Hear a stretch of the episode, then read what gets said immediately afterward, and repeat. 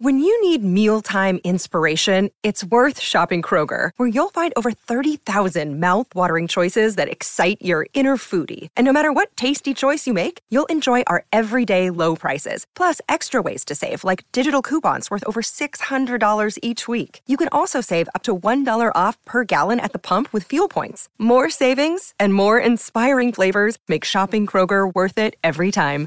Kroger, fresh for everyone. Fuel restrictions apply. Great form by you hitting play on this podcast. Now, check out Same Racer, the brand new racing app for same race multi tips. Same Racer. Download from the App Store and Google Play. Powered by Bluebet. Gamble responsibly. Call 1 800 858 858. Thorpe is coming in. Gold and a world record. Ian Thorpe. The birth of a legend. 458 is the total, out of which Bradman has made 309 not out. It's a world's record.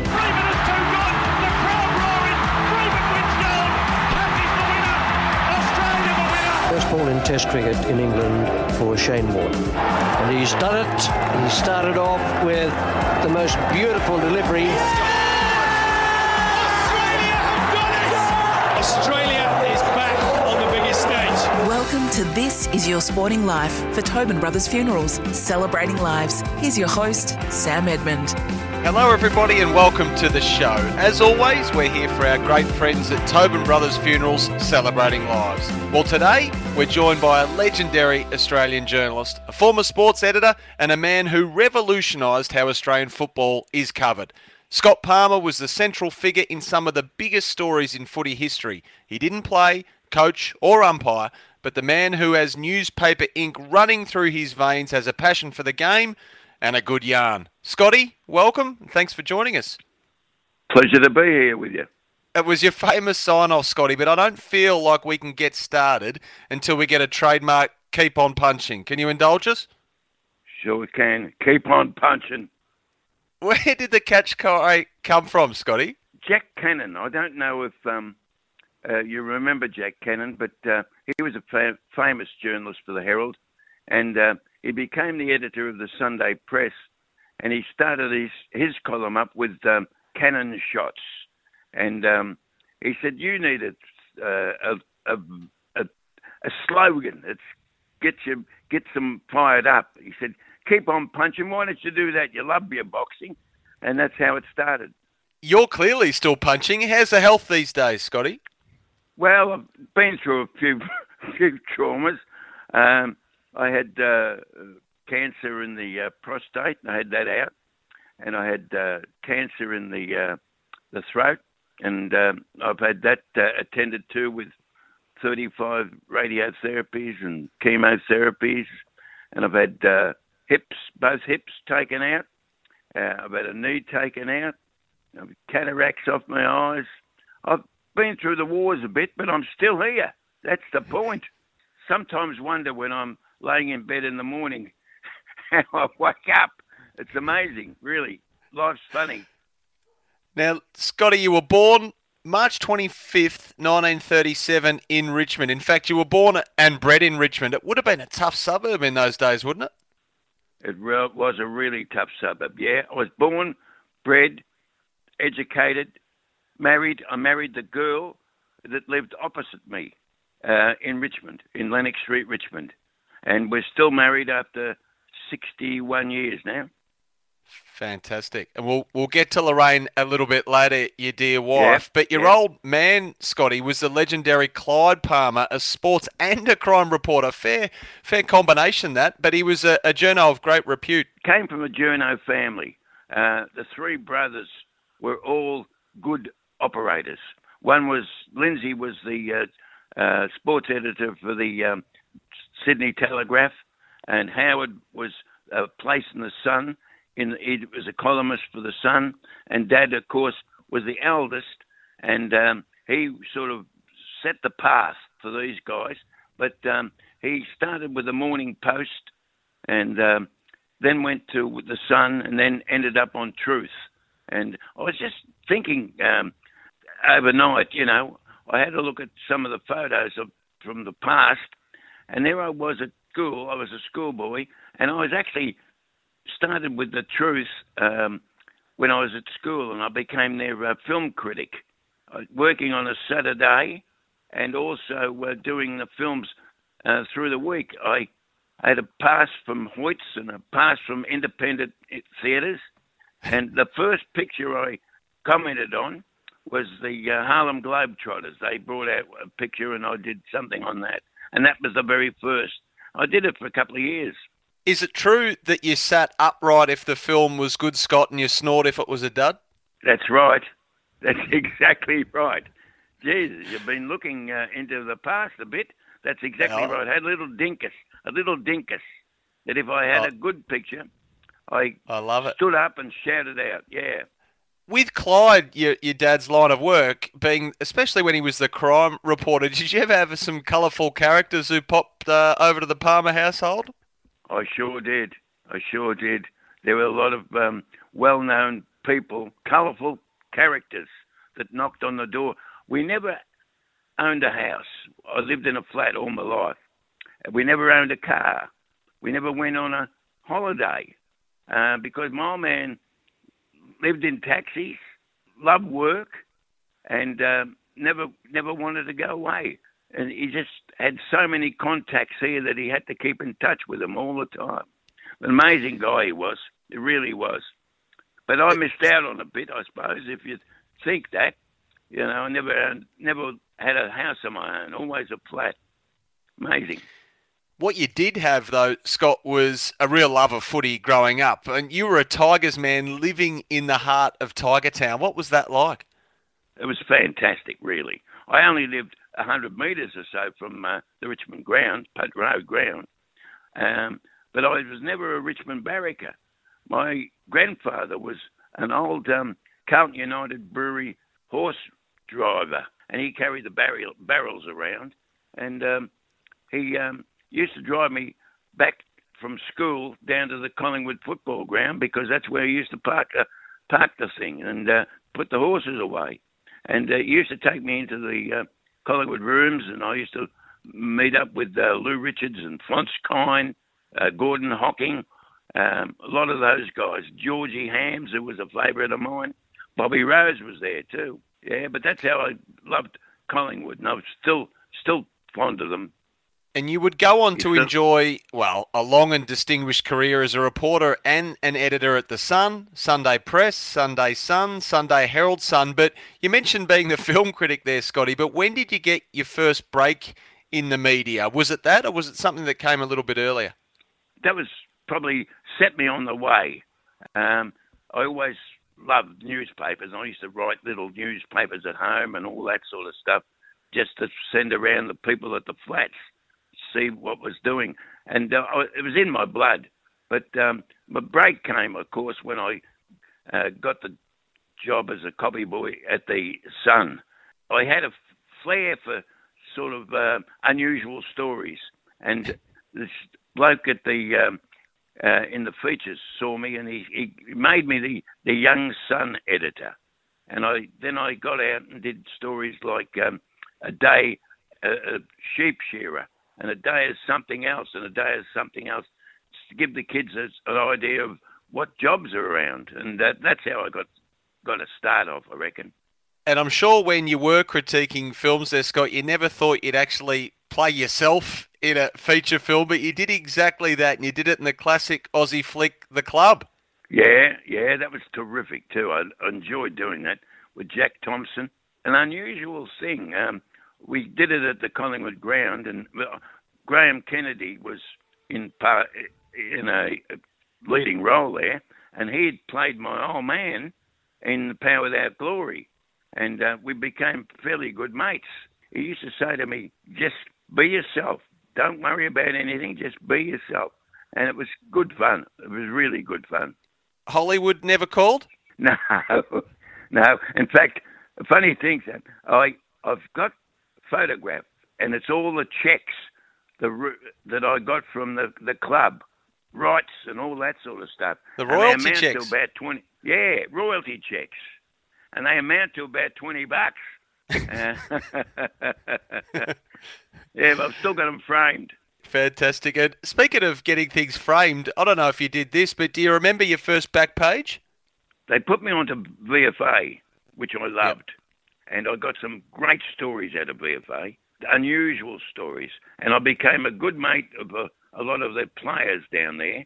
And uh, one was Johnny Coughlin, who played played for Oakleigh, and he used to feed me some good stories like um, ring me up and he said, "Listen, I've had a death threat and all this sort of stuff."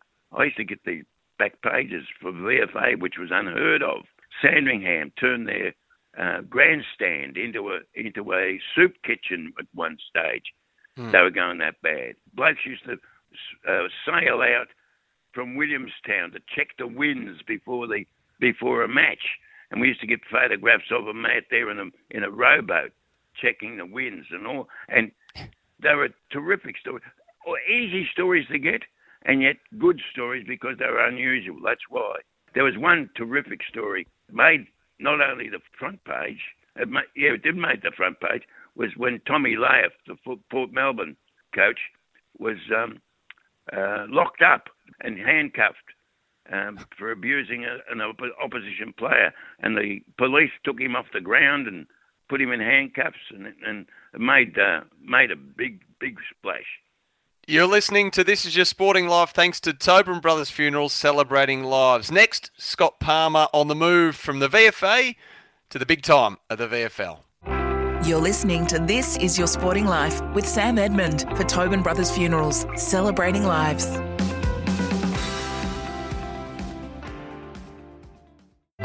Welcome back to This Is Your Sporting Life for Tobin Brothers Funerals, celebrating lives. Hello, great to have your company on This Is Your Sporting Life, made possible by Tobin Brothers Funerals Celebrating Lives. Well, we're with journalism icon Scott Palmer. Scott, when you did step up to cover the VFL, was that like getting a game in the seniors at that point, or had you broken that many stories it was a, a pretty seamless transition? A big time when I moved up to the uh, VFL. You know, I was with uh, Kevin Hogan and Rex Pullen and Jack Dunn, and um, it was wonderful, really. I thought, how how good is this? And just going out to training on a Tuesdays and Thursday nights, uh, to, we covered all grounds, was just wonderful. Meeting guys that you'd never dream of meeting. You know, um, Teddy Whitten at Footscray and all, and Bobby Skilton, who I spoke to the other day. He's having a bit of problem with his shoulder, and um, but seeing Bobby at, down at the uh, Lake Oval and and oh, that was just fantastic, really. And at Geelong, even Geelong, when I used to go down to, they used to, Geelong was a bad one because you had to go down in a, tra- a car and back again. And but I loved going down to Geelong. Bobby Davis was down there, and um, there were a few guys that used to hang around the the uh, ground and used to tell me all the little bits and pieces that went on. Oh, they were my leaks down there. It was good fun. We spoke about the VFA. When it came to the VFL, what are some so many stories I, I know, but what are some of the ones that, that live on with you now? Tommy Hafey was always a, a good mate of mine. Uh, he had the milk bar in Richmond. I used to go there and hang around the jukebox and all that sort of stuff. And in fact, my wife worked for him for a while. I heard I, I was down at the Rising Sun Hotel in um, South Melbourne on a Friday night. Was very busy down there. It was a good time to get down there. A lot of football people went there. And I was told on the Friday night, as I was going out the door, a bloke, I won't mention his name, he's still attached to Richmond a little bit. Uh, he was a very prominent figure down there. And he mentioned, he called me aside and he said, Scott, I'm just telling you, Sunday morning at um, a certain bloke's place, they're going to sack Tommy Hafey. And um, I said, what? He said, yep, they're going to sack him. He'll be under the oak tree. They're going to meet and have a, a couple of beers. And I've been told they're going to sack Tommy Hafey as coach after Wow. four premierships. And um, anyway, I went. Uh, well, I couldn't get it out of my mind, so I drove down to uh, Richmond, and um, I spoke to Graeme Richmond, who was the p- absolute power broker. He was the man who did everything. And I walked in, and it was after ten o'clock, and he was uh, mopping out Vaucluse Hotel I said to him, "Listen, I've just been told that Tommy's going to get the sack," and he said, "Scott, because you're a Richmond boy and born and bred, and I've known you since you were a kid, will not deny, but I will not confirm." I said, "Oh God Almighty, where does this put me?" So I went home. I waited. I rang Hafey, and he was at the Sandringham Drive-In, and uh, with Maureen, and he was he hadn't been not home yet. So I waited and waited and waited. I rang her later, rang later, and I said, Tom, I've just been told that you're going to get the sack on Sunday. He said, "Oh, those stories have been going around for years." He said, "No, no truth in it. No way known at all." Into the office, and um, I spoke to the sports editor, uh, Alan Dunn, and um, he said, "We'll write something, and we'll put it in that it could happen." So I did, and you wouldn't believe it. Sunday morning, he got the flick. He didn't talk to me for about two or three years after that, and we were good mates too. But just shows you, you, you, you never know where you pick up a story. He held it against you for a few years, you say? Yeah, oh yeah. Oh, did he? What? Oh yeah. In fact, he never really liked press people. Never didn't like the media much. But I always, like we were good mates. I used to be in his shop all the time and all. He was a terrific guy, Tommy Hafey. And Scott, just on that mateship with Tommy Hafey, a legend of the game, a premiership coach. When it comes to relationship with players and coaches back in those days, I mean, how different was it? I mean, when you look at the modern game now and you're in the game um, for a long, long time, was it easier to form relationships back then, and and was it better in that sense? Oh yeah, it was easier. It was better, and I I say to people, people I met at that period I'm still friends with now. I saw Michael Tuck. I've got a picture at here, here at home of me interviewing Michael Tuck after one of his premierships, and I'm sitting next to him in the dressing room. And, you know, there was those sorts of things you could do in those days. I was, it was fantastic, really. I've got great uh, rapport with a lot of p- people from uh, uh, Peter Hudson uh, lives down this way. Um, Ian Wilson, and we, I meet up with Ian Wilson uh, at the local footy club down here. Tony Jewell um, is a good. Man. My wife made him a couple of um, masks to wear wear for work the other day. All those things. The re- relationships were so strong. Teddy Whitten was, and Barassi, of course, I became uh, Barassi's ghostwriter for about 15 years and went through hell with him because he used to make sure that every word was correct, every full stop was there, and um, oh, it was painful, but it was fantastic, really, too. And he is probably my idol, uh. I just love him. And was there more trust back then, Scott? Did you, was there some frustration on your behalf, perhaps later in your years in the industry, that the trust just wasn't there, like it maybe it was, you know, decades earlier? Oh, the trust was there. I think I never had any problems um, with anybody really. Um, I got on well with people. Carl Ditterich. I saw a picture of Carl Ditterich. um, looking at a picture of him getting a, his number four Guernsey from Darrell Baldock. And I did that story back in 1959. It had. Carl used to be pretty violent at times. He used to run past me and give me a bump and all that sort of stuff. But we still became good mates. Was there a story you had, Scott? There might have been several that you chose not to publish. I can't think of any. Mm-hmm. I usually wrote them. fair enough. Fair enough too. Somehow hey, I found a way to put them in amidst the writing, that you had stints on breakfast radio. There was various footy paddles along the way too. But tell me, was it the move into TV? And I want to know how that came about because it was as the pioneering presenter of Punchlines on Channel Seven that your legend truly grew, didn't it? Yeah, it was. Breakfast radio. I was on with um, Johnny Blackman, who I still connect up with now, even though he's had problems of his own, and um, uh, Sean Sean Cosgrove and uh, Leon. I was on with uh, Bertie Newton at 3DB for a while too. But um, yeah, I um, always try and sort of stay close to people I know and people I trust.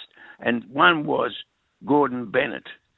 And now he was a um, a young cameraman, about 17 or 18 when I first met him, and he became sort of the, the producer of World of Sport and and, uh, and a terrific character down at Channel Seven. In fact, he, he a legend at Channel Seven, and he used to come up, have a drink with me at Lou Richards, and I used to go down there on a Friday night and have a few drinks with him.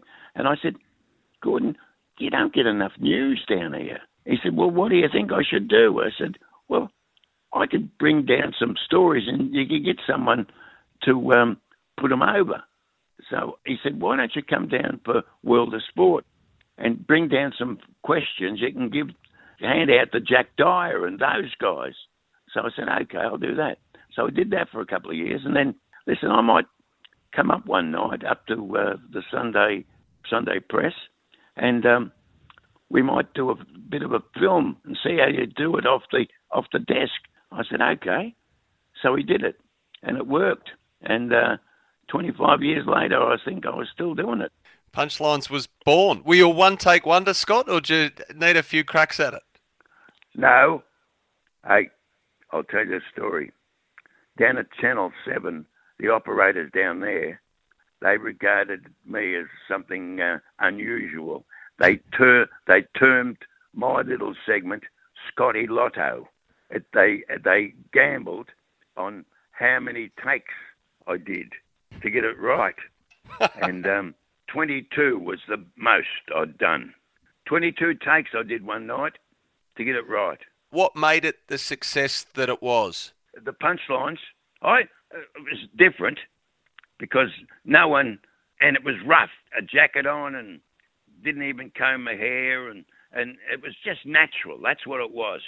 And a lot of people didn't mind me making the odd error when I first started. They, I think they were counting how many they how many I made. I know that the age, uh, because we were in opposition to the Sunday age, were very unhappy about me having the platform of Channel Seven to push push the Sunday press and they used to write to Channel 7 and, tell, and ask them whether they could have somebody on as well. They felt that we were getting a, a leg up, which we were, of course. Um, but Channel 7 stuck with me, and um, they didn't change it one thing. They said, "You just go, go on the way you've been going. You're you're doing all right." So that's how it started, and that's how it finished. Scotty, the game today and the coverage of it, I mean, do you sit back and marvel at just how big it has become? Oh, it's unbelievable. It really is. There's more, there's more opinion writers now. Blokes have got egos. A lot of them have got so many egos. It's unbelievable. Well, I, I was just a, a, a, sort of a, a backroom boy, you know, and um, that's how it started for me. But now they want to be up there doing this, doing that, and break. Everything has to be exclusive. The, just tell the story. That's all you have to do. Tell the story. There's so many wonderful stories around that aren't even covered. It's amazing. It really is. It's all about all about branding now. You reckon, Scott? It is. It is. Yeah. Yeah. But you know, it gets gets on my goat the way they say, this is exclusive. We've got it first, and all this sort of stuff. Who cares whether you got it first or not? Tell it promptly, and give give them something that they haven't heard before. That's the key, and and ma- make it interesting. Make it there's a bit of entertainment involved in it. That's why that front bar is such a good show. It tell, tells it differently. Ma and and uh, all those guys do a good job on that. I might be getting old, which I am. I'm 83 now. You're with This Is Your Sporting Life, brought to you, of course, by Tobin Brothers Funerals celebrating lives. Well, it wasn't just footy for Scott Palmer. After this break, we'll talk Olympics, Cassius Clay, and Nelson Mandela. You're listening to This Is Your Sporting Life with Sam Edmund for Tobin Brothers Funerals, celebrating lives.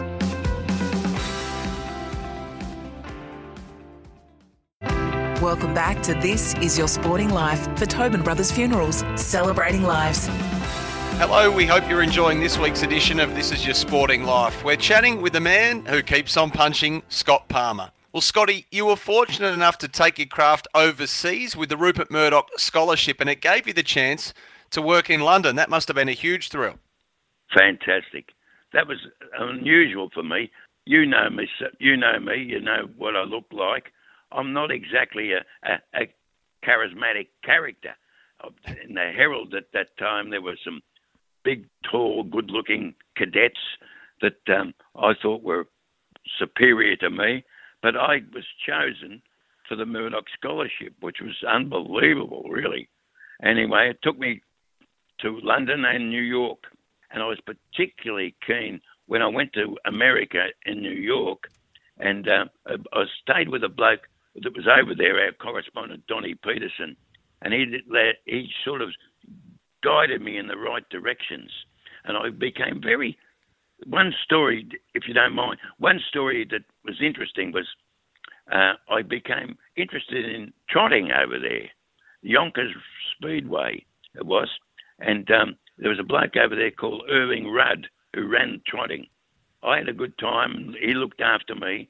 A year later, he rang me back and he said, Listen, Scott, I've got four journos from New York, good sports journos, wanting to come to Australia.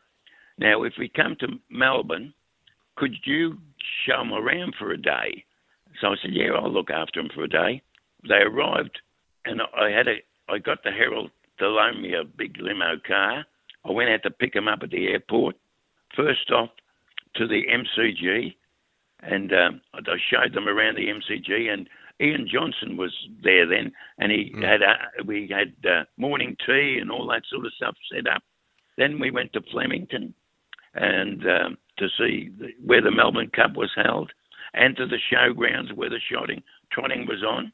We had the full day. I took them to Phar Lap at the museum, Sandown Park. They had to get back to the airport to get this late plane to um, uh, Sydney, back to Sydney.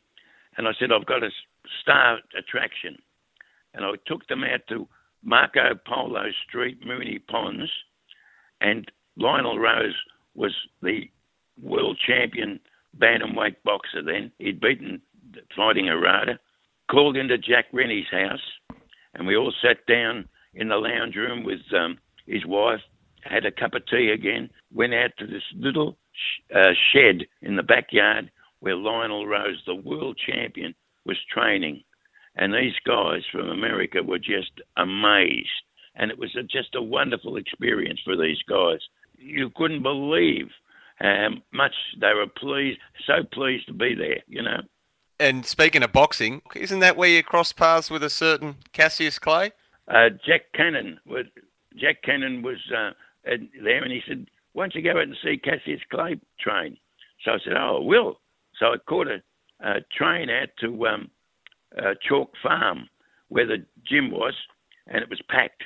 There was cameras everywhere, and and he was boxing with um, Jimmy Ellis, who went on to win a world title. Um, he was the Cassius Clay sparring partner. We all went into the dressing room, and um, Angelo Dundee was there, his trainer and all, pushing in, trying to get a good spot. They couldn't work out how to weigh Cassius. He was sitting there with just a robe on and a towel around him, and um, they were trying to w- work out how to work this machine. And it was one of those sliding sliding weights that you had to push it push it across a bar till it leveled up and they couldn't work it. So I said, I think I can do that. And I actually weighed him while he was standing there. And he was he was sweating like a oh, you know, it was he was, he was fantastic. You couldn't wish to see a better figure of a man than than Cassius mm. Clay. He was just wonderful. And uh, I start start to talk to him, and then he said, "Where are you from?" I said, "Oh, from Australia." He said, "Oh, I'd love to go to Australia." He said, there's a lot of um, Aboriginals out there, aren't they? I said, yeah. And we started to talk about the outback. Got into a good conversation about Australia and the Aboriginals and how they live and all that sort of stuff. And then it's a funny thing, Sam. At that night, nine o'clock, ten o'clock, I um, was work, walking through um, Piccadilly in in London, having a look at the sights and all that sort of stuff, and a taxi pulled up. It was Cassius Clay, and he he wound down the window, and he said, "Hey Scott, do you want to lift anywhere?" How stupid was I? I said, oh, I said "No, oh, oh Cassius, good, yeah, no, I'm okay, no, Oh, no, no. problems, mate." I should have got in the cab. I still kick myself. Have you got a favourite Olympic moment that Yeah, stands but- out that endures, Scotty? Yeah. Oh, a favourite Olympic moment. Um, I got well Mandela. Yes, it was Barcelona, and uh, Steve. Remember Stephen Phillips? Yeah, of course. Well, he was the chief of staff for Channel Seven at that stage for the Olympics, and he said, "Hey Scott, there's word that Nelson Mandela was um, going to visit the um, athletes' village. Uh, why don't you go down and see if you can find him? See if you can see him. Take a cameraman." So we went down. We went through all the red tape to get into the village. We walked around for a while and couldn't find anything. And I went up to this gatekeeper and I said, Listen, um, have you seen Nelson Mandela walk around here at all? He said, Yeah, he just went up those stairs there. I said, Oh, hello. Come on, up we go. So I went up the stairs and there was a long aisle with all rooms out both sides. And we went, tested every room. Finally, we went into one and there he was. He was talking to some South African officials. I said, now just wait. And as soon as he breaks off this conversation, we're going to uh, go straight up there and, and introduce ourselves. So that happened. I walked straight up and I said, I'm Scott Palmer from the Australian media. And he said, Oh, Australia, yeah. And um, I said, What are you here for, Mr. Mandela? He said, Oh, well, we're back in the um, uh, Olympics, South Africa, and I'm, I would like to, I wanted to see how the boys were, were settling in and all that sort of stuff. And we got into a bit of a conversation on that. When do you think you could come to Australia? And he said, I'd love to. He said, but there's a lot to do at, at home before I get around to travelling overseas. We, did- we took photos and all. And I went back to um, seven and we missed the news. And uh, I said, I got Man- Mandela. And uh, Stephen said, "Oh, geez, we've just missed the news. We might have to wait a wait a bit." But just then, uh, NBC, the American Broadcasting Service, came in and said, "We believe you got some film of Nelson Mandela." And they said, uh, "Yes." They said, "Do you think we could borrow it?" So uh, they, they Channel Seven said, "Sure." So they took the film, and they said, "Scott, why don't you go down and see what they do with it?" So I went down to the NBC office, and uh, then sat down and watched myself on American TV. And what a great pleasure it is to talk to him too on This Is Your Sporting Life. All thanks to Tobin Brothers Funerals celebrating lives. We'll be back shortly to get Scott's recollections of his foray into the pub game. You're listening to This Is Your Sporting Life with Sam Edmund for Tobin Brothers Funerals, celebrating lives.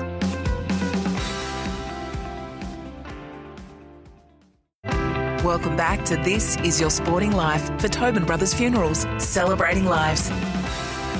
It's been great to have your company here on This Is Your Sporting Life, thanks to Tobin Brothers Funerals. MCG Media Hall of Famer Scott Palmer is our guest today. Well, Scott, apart from media and apart from being a father and a husband, you also find a sliver of time to go into business, and you did so. You became a publican. There was a little pub in Richmond, the Cherry Tree, in the back blocks. No one knew where, where it was. But I used to pass it, and I always used to think, if I had a pub, that's the one I'd like to own. Well, many, many years later, Ron Barassi and Adrian Gallagher and I put in a few thousand bucks each, and we got a lease of the Cherry Tree Hotel, which was so run down you couldn't imagine. It was controlled by a, a drug dealer, just a, a, an ordinary, oh, very, very ordinary place. In fact, a normal person wouldn't want to go into it. That's how bad it was. Well, I saw something in it. I've always, I'd always loved it, and um, I can remember going down there one night and uh, with Gags Gallagher, we were having a look through it, and uh, all the the types down there weren't weren't too good. You know, we the people that owned it at that stage really were pleased that we took it over. We we had a wonderful time down there, except that we had this drug dealer who was massive in the business. Oh, he ran the place, ran the drugs. He thought he was in charge. And he used to come in, he'd get a, a small, tiny glass, bourbon and Coke, and put down $50 and le- leave the money there, leave the change there. And I used to say to the uh, barmaid, just pick the money up, put it aside. Next time he came in, give it back to him.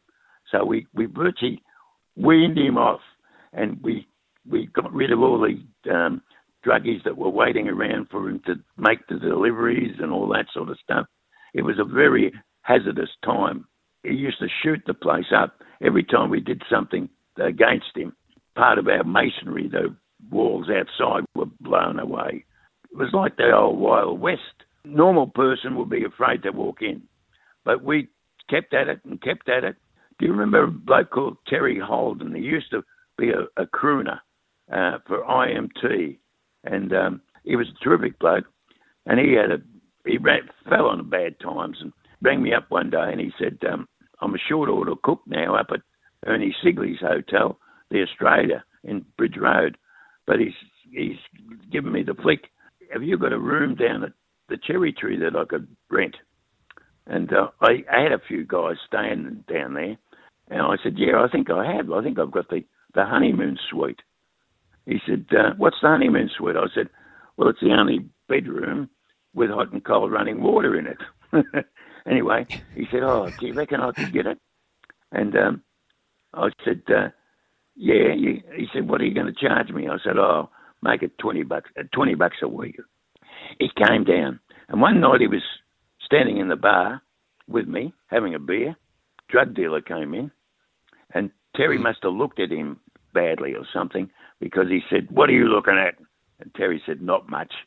And uh, anyway, he pulled a gun out, of, a gun on us, a pistol. He held it on us, and uh, he said, "I'm going to shoot your balls off, testicles." He said, and he, he was waving this gun around. He held it on us, and he was one more word of you from you, Terry, and you'll you'll you you won't have any testicles. We're there for about an hour or more with this gun on us and he was going to kill us. My son, who lived at the pub, and he saw what was happening, and he went went upstairs, and he got his shotgun. He came down and he sat. He stood on the other side of the bar and pointed his shotgun straight at this guy, and he said, "If you touch that trigger, I'll blow you to kingdom come." The bloke got a bit scared, dashed out. We, we were bloody thankful because that was a very dicey situation. The coppers got him, but the, we had to go to the uh, Prahran court. The magistrate said to me, um, Mr. Palmer, um, when this bloke walked in, how was he behaving? I said, um, well, he walked in like Jimmy Cagney, the actor, with his, his swaggering this way and swaggering that way.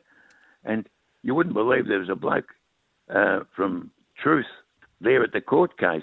The Truth came out next next next that week and said um, headlines. You know, he walked in like James Cagney," said Palmer. I was made the made the papers that way as well. But you know, they were, they were amazing days.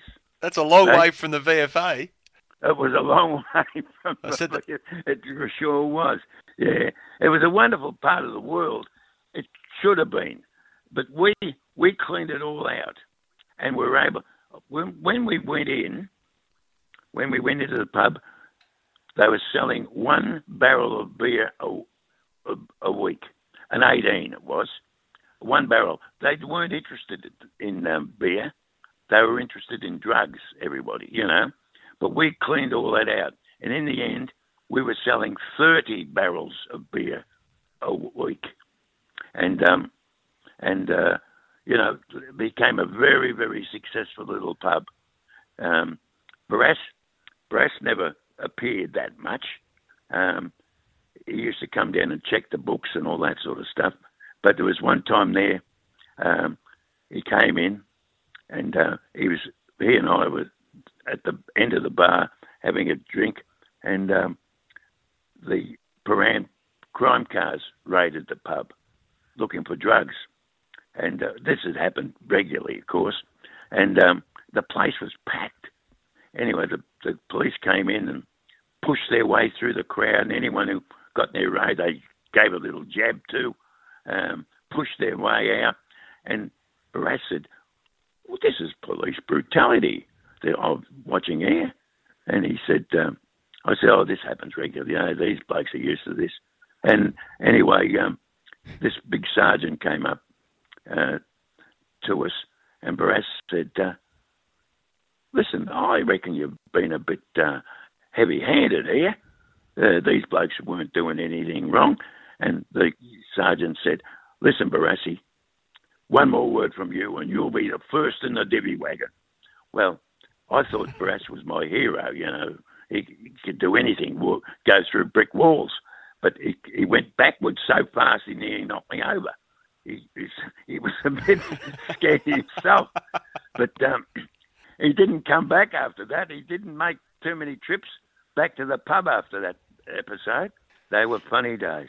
I just wanted to ask you, Scotty, what you thought about the way the game is played today, because I think you've got a real love for the game still, but maybe more on the local footy front. Uh, you're a passionate local footy man, aren't you? But what do you make of the modern game? I like I like football. I love football. It's different. I I did like the the high marking. I did like you know the the, the ruck rover um, combination going well. I liked seeing Paul van der Haar at centre half forward, high marking with Peter Knights and all that sort of stuff. Um, now it's it's very athletic and very it's a brutal game now. I tell you what, you have a, have a look at what's taking place now. They hit each other hard. I tell you, yeah, but it's it's hasn't got the flair.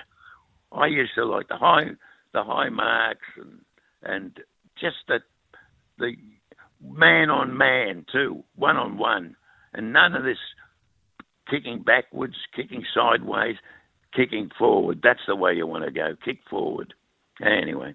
But it's still a great game, and still it still captivates audiences, and that's the way football should be. I love the local footy. I um, I get down there. I I'm I used to host the lunches down here for about four years, and used to enjoy it until I got sick. But I was still going back, and one of the the first M- MCs that actually sang songs too but I can't sing anymore, as you can tell by my voice. Scotty, it's been a real pleasure to talk you to you. You were an inspiration to many. You're a pioneer in so many ways when it comes to how the game is consumed by the fans, and you've been incredibly entertaining today as much as ever. Thanks so much for joining us. Good on you, mate. And thank you for joining us also. You've been listening to This Is Your Sporting Life for Tobin Brothers Funerals Celebrating Lives. We'll catch you next week to celebrate the life of another sporting icon. Want to witness the world's biggest football game? Head to iCanWin.com.au, predict Australia's score with a crystal ball, and it could be you and a friend at the FIFA World Cup Qatar 2022 semi finals, all thanks to McDonald's. Maccas, together and loving it. TNCs apply.